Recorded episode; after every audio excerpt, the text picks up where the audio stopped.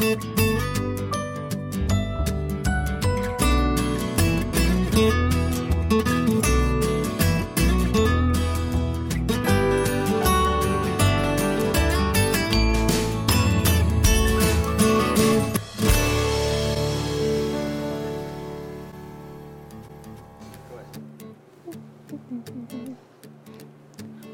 hello.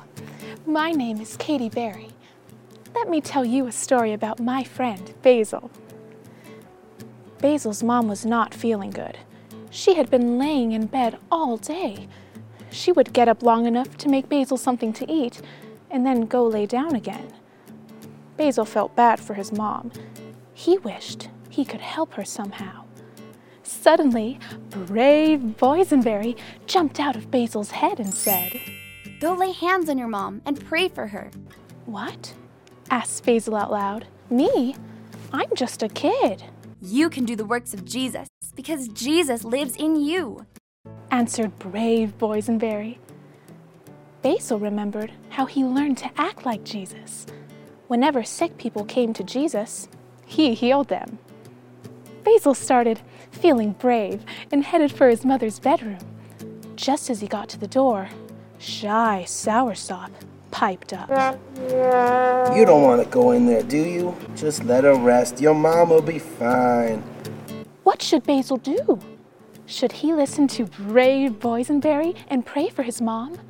Or should he leave her alone and let her rest? What would you do?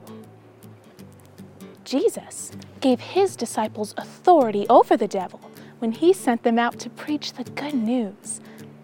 Jesus taught the disciples how to teach people that God loves them and to pray for the sick. So, the disciples went out for the first time without Jesus. They had to fight off shy Soursop when they told people that God loved them and wanted them to have a good life.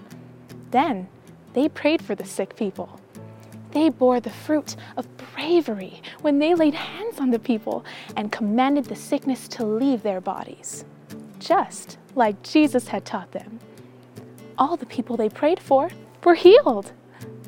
Jesus tells us in the Bible that we can do the works that he did. We can lay hands on the sick and they will be healed. Basil gently knocked on his mom's door. Come in, she said softly, Mommy, can I pray for you? asked Basil. I would love for you to pray for me. Basil laid his little hand on her head. Sickness, get out of mommy. Be healed in Jesus' name. Amen. Who taught you to pray like that? His mother asked, Jesus did. answered Basil. I just did what Jesus would do. Mom gave Basil a big hug and said, Thank you. I'm feeling better already. So, the next time you see someone that needs prayer, what kind of fruit will you bear? Brave boysenberry or shy soursop? it's your choice. Later.